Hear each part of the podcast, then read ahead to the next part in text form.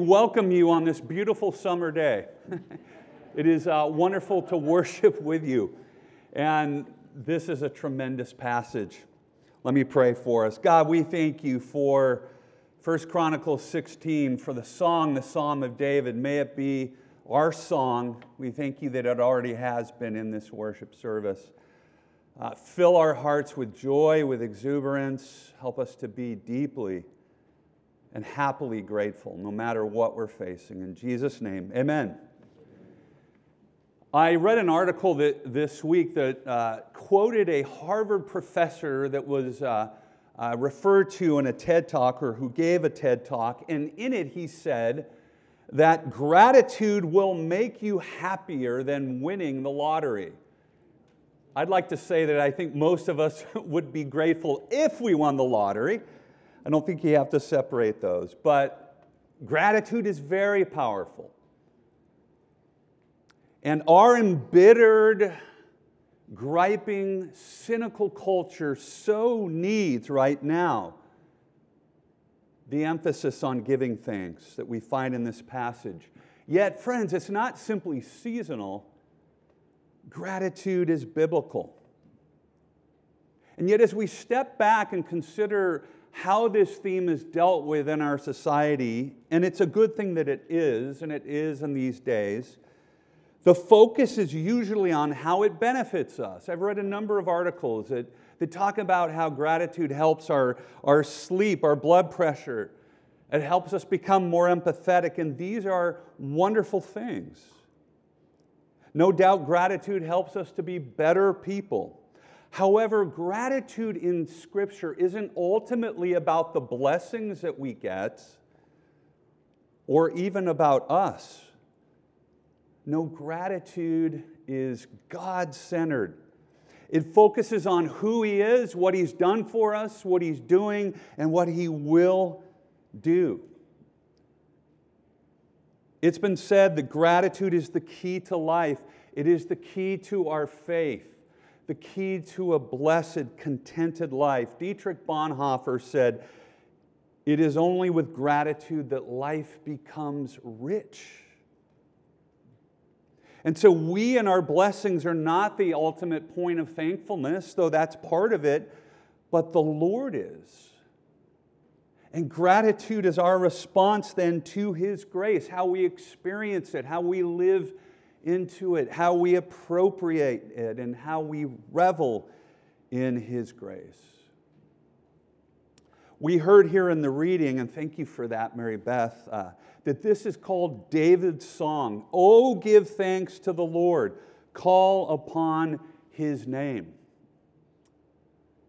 Now, this is given Chronicles 16 as a psalm of thanksgiving that is embedded in a historical book.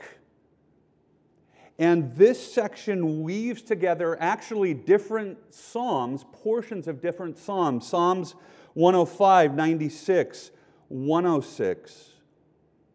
And as it pulls together these various portions, it's giving us a cluster of commands. And there are six of them actually in the first two verses. And so you find praise, rejoice, sing out. This chapter, 1 Chronicles 16, is a thesaurus, friends, of praise. It is full, and, and you saw that, I'm sure, as we were reading through it. It is full of intense exuberance, indicated by exclamation points at the end of every sentence in it. Now, if you've ever received a text or an email from my wife Liz, you will know that every sentence has an exclamation point at the end. I sometimes say maybe just use one or two. That way it makes it more powerful. No, I'm using one for every sentence. And so Liz is a First Chronicles 16 person. And this is a great letter for all of us, a great portion of the scripture for all of us. Now, I want to tell you a little bit about the context of this psalm. It's not simply a, a, you know, a psalm that comes without a historical setting, although we could actually read it that way. But understanding the history, a little bit of the overview of First Chronicles helps us really to get um, the, the feel of this and what was taking place. This was actually written, and we don't know who wrote it, but it was written sometime after Israel's return from exile in Babylon. So around 536, the people came back under the uh, emancipation of Cyrus of Persia. The Israelis or the uh, people of Israel are back in the promised land. And so this is retelling Israel's history with this great emphasis on God's goodness to his people. Throughout this book, there is hope for the future by emphasizing God's faithfulness in the past. And central to the book of First Chronicles is the temple where God came to meet his people. So it was about the rebuilding of the temple that had been destroyed. But it's also about the Messiah. The Messiah who would come in the line of David and rule over his people and bring the peace of God. So it's this very ideal picture. But it frankly didn't all add up to what it was supposed to be. There was disappointment behind all the exuberance. There were letdowns for the people of Israel.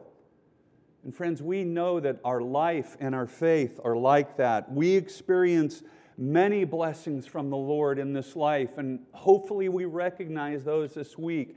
From the small things like turkey, we're doing chicken. Some of you have looked at me like that's blasphemy.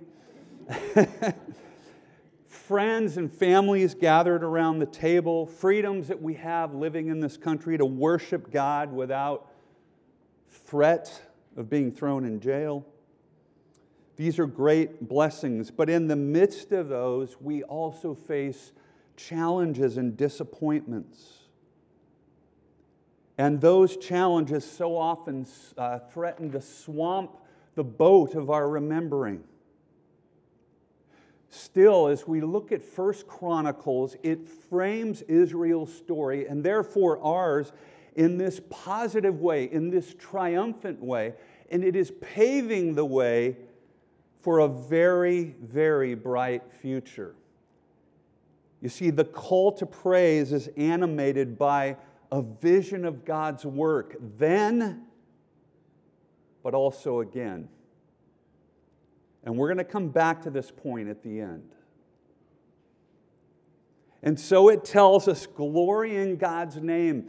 Sing praises to Him, sing praises. And we do this, friends, not just privately, not just on our own, but with God's people. This is the place where we come in together and in other places, and we help each other lift up our voices. You see, even when we don't feel like it, this song and others like it help us to seek after God, to proclaim His name.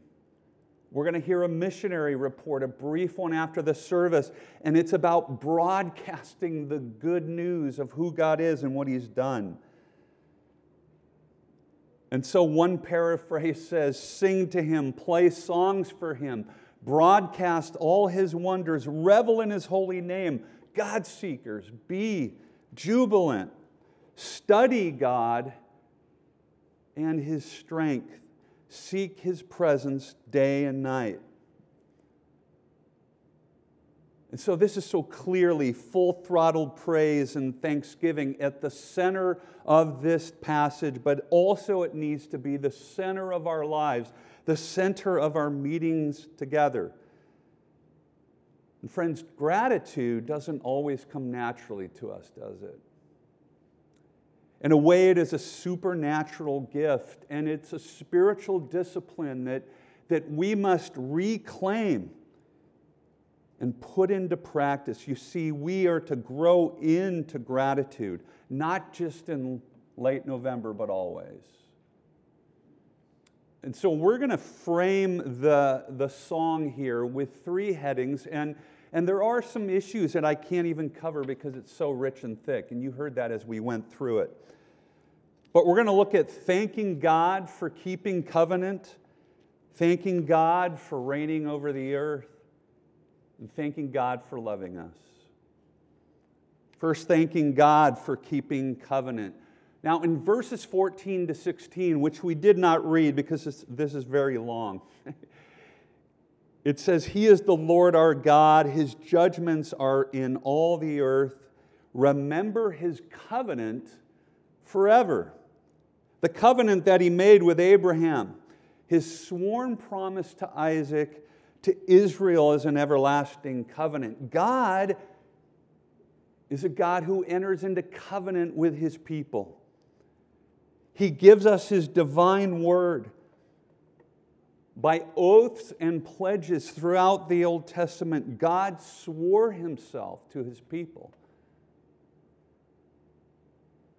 You see, he bound himself to Abraham. He said, I pledge myself to you to make you my people and to be your God. And the word covenant, you know what it can actually mean? The Hebrew word? It can mean clasp or fetter. This is a God who will be bound to us, the God who will carry the weight of the covenant. And friends, God has bound himself to you and to me in a profound, unbreakable bond that has been sealed in the blood of Jesus Christ.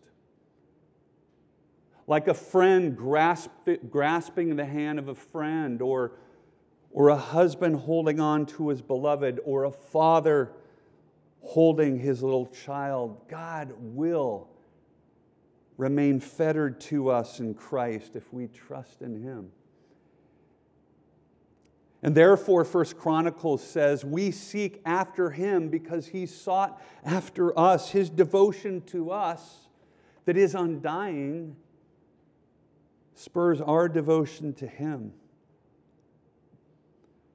Now we have to be honest. Sometimes we don't feel like being thankful. I don't always feel like being thankful. I know that some of you may come into this place emotionally worn out or, or candidly feeling flat in your faith. And this then says, Seek Him nevertheless. And through that, cry out, Lord, I need you. You have fettered yourself to me like a husband to a wife. Help me to live into that and to respond to your commitment to me. In preparing for the sermon, I've been helped by a book uh, written by a pastor named Dustin Crowe. It's called The Grumbler's Guide to Giving Thanks. That's a great title. The Grumbler's Guide to Giving Thanks. And he says this As we take this step into thanksgiving, it builds our trust in God. Here in Thanksgiving, our fears, anxiety, and worries get smaller as our view of God gets bigger.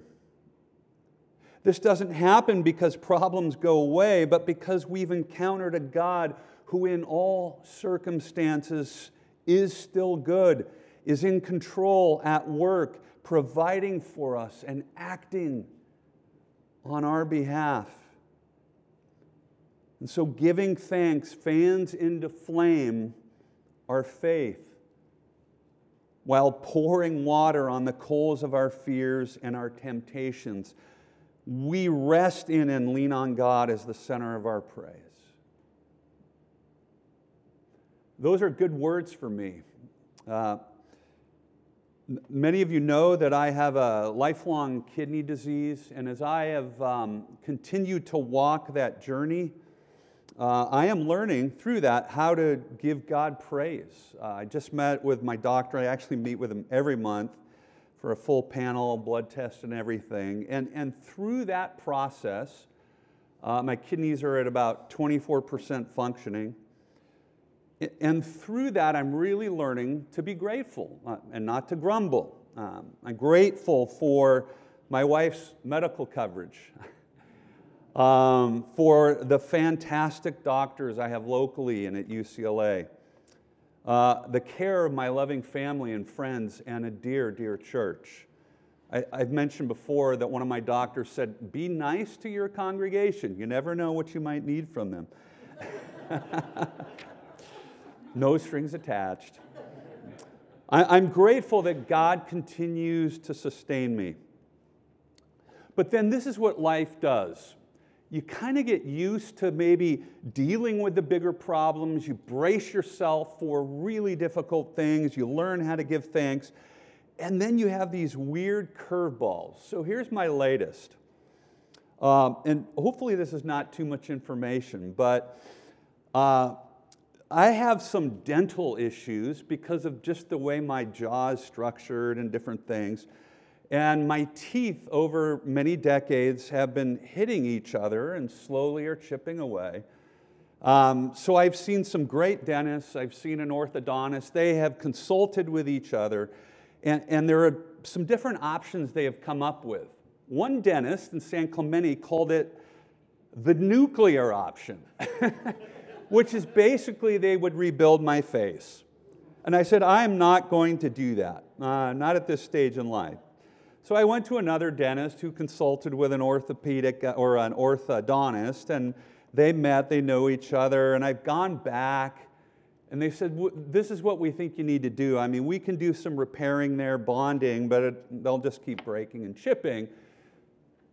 You need braces. braces.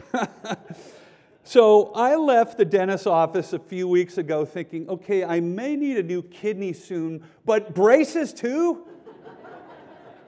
Uh, and what that is, is you know how you have that recurring dream that you got to go back to high school and like take the test? And um, this is weird. I may have to go back to high school. I will be the Gen Z pastor um, in the coming months if I go through with it. I'm still kind of in denial and I'm still kind of grumbling about it.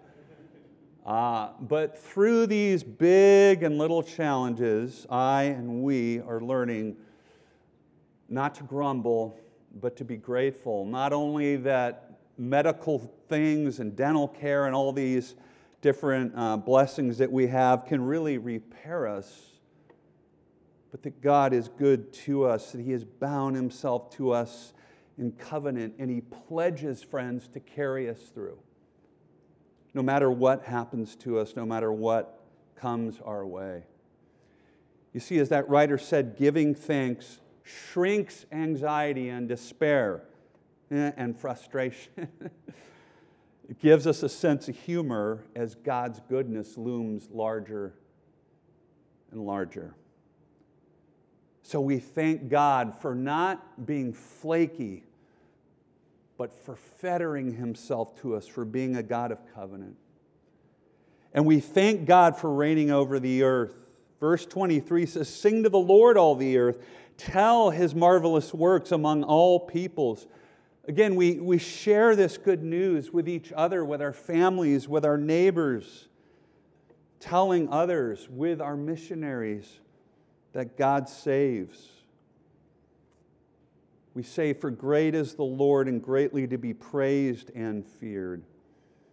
You see, people in our culture are longing for greatness, something that is solid, that is glorious, that it won't float away like a feather in the wind. And yet, often, where do we find those things? We look for them in travel experiences in academic and in athletic accomplishments, in our family parties. We just had one in Idaho and it was sweet, but it went so, so quickly.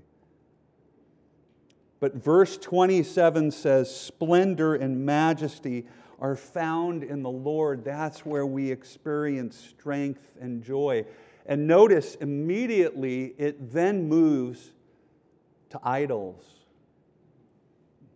You see, all the so called gods are worthless idols. And what this is saying is that we have this tendency to trust created things, things made by our own hands, things that are like us, things to which we hold on to as though they would give us life. But none of those, friends, can be our king.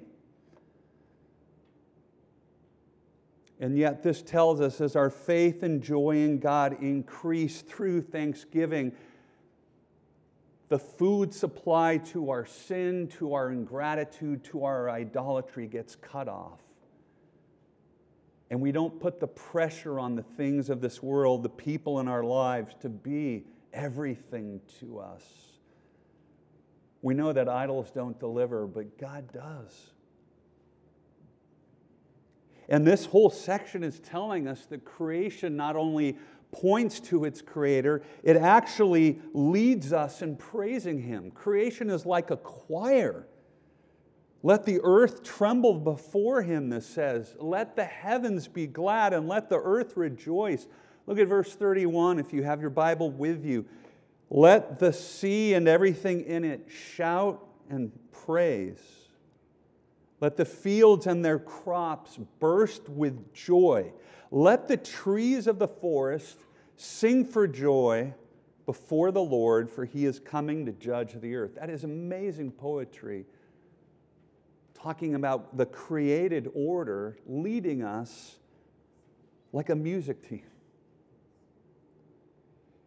You see, friends, this is a great week to tell ourselves and others, you know, humbly and graciously, that the whole notion of Thanksgiving is an argument for a personal God. You see, we're not simply thankful for something, but we have this impulse to thank someone. A writer some years ago, actually, somebody who, who uh, worked at Harvard and went to Harvard, and I think he taught there. His name was Pat, is Patrick Glynn. He wrote in a book uh, a few years back that the more physicists learn about the universe, the more it looks like a put up job. I just love that phrase a put up job. First Chronicles 16 says it was put here by its maker to point to him and to be a theater of our enjoying God. In July, Liz and I celebrated our 30th anniversary by uh, going to Kauai.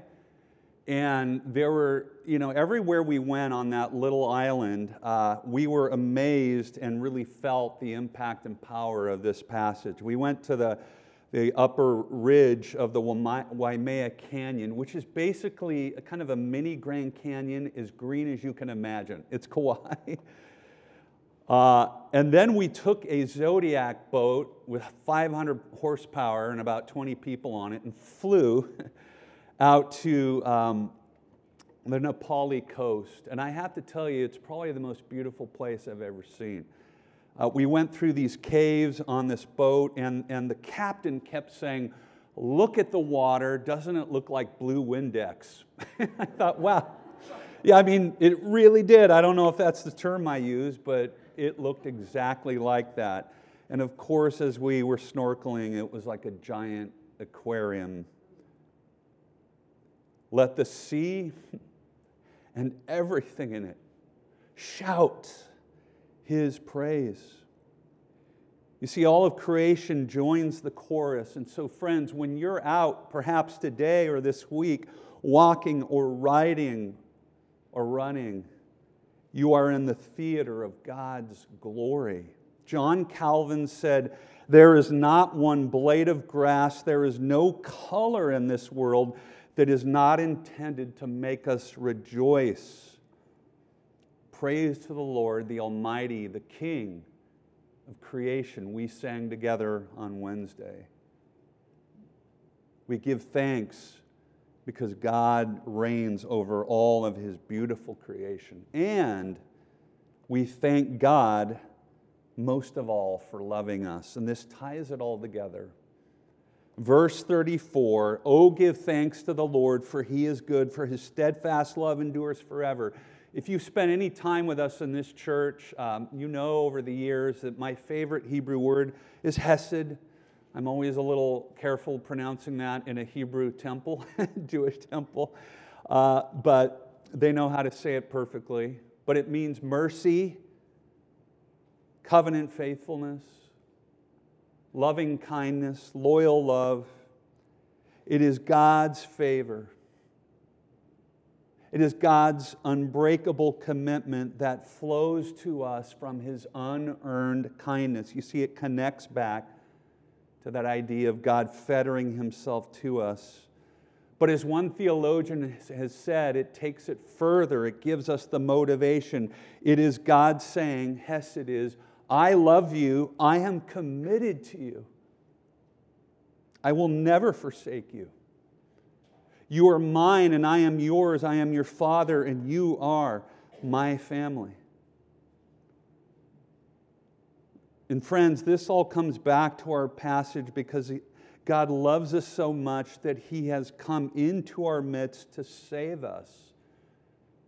The passage in verse 35 goes on to say that. Remember, I said that First Chronicles deals with temple worship, the place where God gathered his people to meet with him. And what was in the temple, if you've read through the Old Testament or you've heard about it, well, in the temple was the Ark of the Covenant. And in the ark was housed the law of God. In other words, the terms of God's covenant, what he expected from his people. But the problem was the people, they and we, don't follow those terms. Don't have any other gods before me. Love me with all that you are. Love your neighbor as yourself. We have fallen short of those terms and that call. And therefore, the people's sins, when they came into the temple, had to be dealt with. How were they dealt with? Well, God would send a priest in with the sacrificial blood of a lamb. And the priest would take the blood, which symbolized life, of course, given in death, and he would put that on top of the mercy seat which was on top of the Ark of the Covenant. And in doing so, that blood would cover over the sins of the people and remove those sins so that they could approach God. We heard the word propitiation today in the service from 1 John 4. That literally means mercy seated. In other words, God's wrath was turned away. God covered and forgave their sins. But that had to happen again and again and again at the ark. But Jesus has come. And so Hebrews 9 takes this imagery and says, For Christ has entered not into holy places made with hands or the old covenant temple, which are copies of true things but he has entered into heaven itself, now to appear in the presence of God on our behalf. How? Through his own blood. You see, his blood mercy seated us. And there in him we can meet with God face to face. And so God has removed in his mercy and his loving kindness, he has removed our sins and not us from his presence. He has rescued us from the tyranny of self. I've always loved the way Philip Yancey has put the problem of sin, I think, in a way that a lot of us here in this church could relate to. He's a writer who said in the book um, uh, Amazing Grace My list of sins excludes many overt ones, like I've heard from prisoners that I've visited. He's visited many prisoners drug abuse, rape, theft, disorderly conduct, violence. I feel no temptation toward those sins, and that fact offers a clue into the nature of evil. Now, listen to this. It strikes at the point of greatest vulnerability. You see, I spend my days as a writer secluded in an office. A lot of us do that. Susceptible to an introvert's self absorption, discontent, pride, and greed are internal sins that grow like mold in dark, moist corners of my psyche, nourished by slight rejections mild paranoia, and loneliness. Raise your hand if you agree. you see, bitterness, friends, dissatisfaction, that occasional quiet sense of superiority can hurt our relationship with God as much as a criminal's crime. Yet our sin has been mercy seated. It has been covered over and removed so that we will never be removed. His loving kindness has forgiven us. And so, this good news turns us into true worshipers, knowing whom to thank. And remember that I said that this is a song of David. We heard it at the beginning, and this puts the whole thing, the whole book together. You see, First Chronicles is super, super positive. It leaves out the blemishes of David that First Samuel so bluntly recorded. And some would say it's just a whitewashing of the history of, of Israel. Some people dismiss this whole book. But, friends, it's not whitewashing, it's hopeful. You see, David is not just the king who was but he was a picture of the king who could be. This is a portrait in this book of an ideal Messiah, a king in the line of David, a king who would not commit adultery with a Bathsheba, who wouldn't blow his stack against his enemies like David did, who wouldn't fall into despair when he faces suffering like David sometimes did, who wouldn't be ungrateful when he could have grumbled to high heaven. You see, this talks about the Messiah King who comes to us not in a temple, but as the temple. First John says, and the Word became flesh. Rather, John 1 says, and the Word became flesh and dwelt among us. God has tabernacled or templed among us. Jesus is God dwelling with you and with me. You see, friends, the king is the priest, is the lamb, and this is all because he loves us so much. And so let's give thanks to the Lord, for he is good, for his steadfast love endures forever. And Jesus is that steadfast love of God.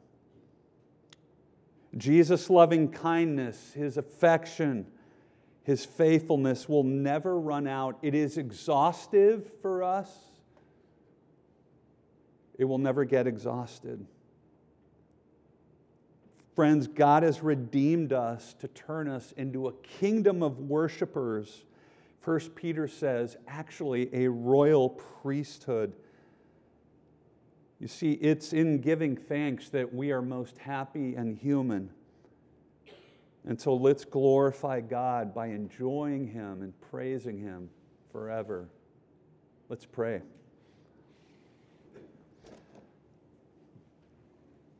Father, we thank you that you have sent your Son to be not simply a written promise of your covenant faithfulness but your covenant love and faithfulness in person. We thank you that your love is relentless, that it's undying because Christ died and rose for us. We pray that you would turn us from grumblers into those who are grateful, even when we, especially when we are suffering especially when life throws us frustrating curveballs that we didn't want to have to deal with, especially when we face loss. Help us to know that we will never lose you and you will never lose us. Health can be taken away, houses, and other blessings, but you will never be taken from us. God, we thank you that Christ has fettered himself to us and his wounds are proof that you will never let us go. We are grateful that he is the very temple of God. It's not a building, it is Jesus. We thank you that he is the mercy seat. That his blood takes away our sins so that we won't be taken away from you, but to you forever and always. So, God, this week for the rest of this year, help us to be full of gratitude no matter what life throws at us. And it's in Jesus' name that we pray. Amen.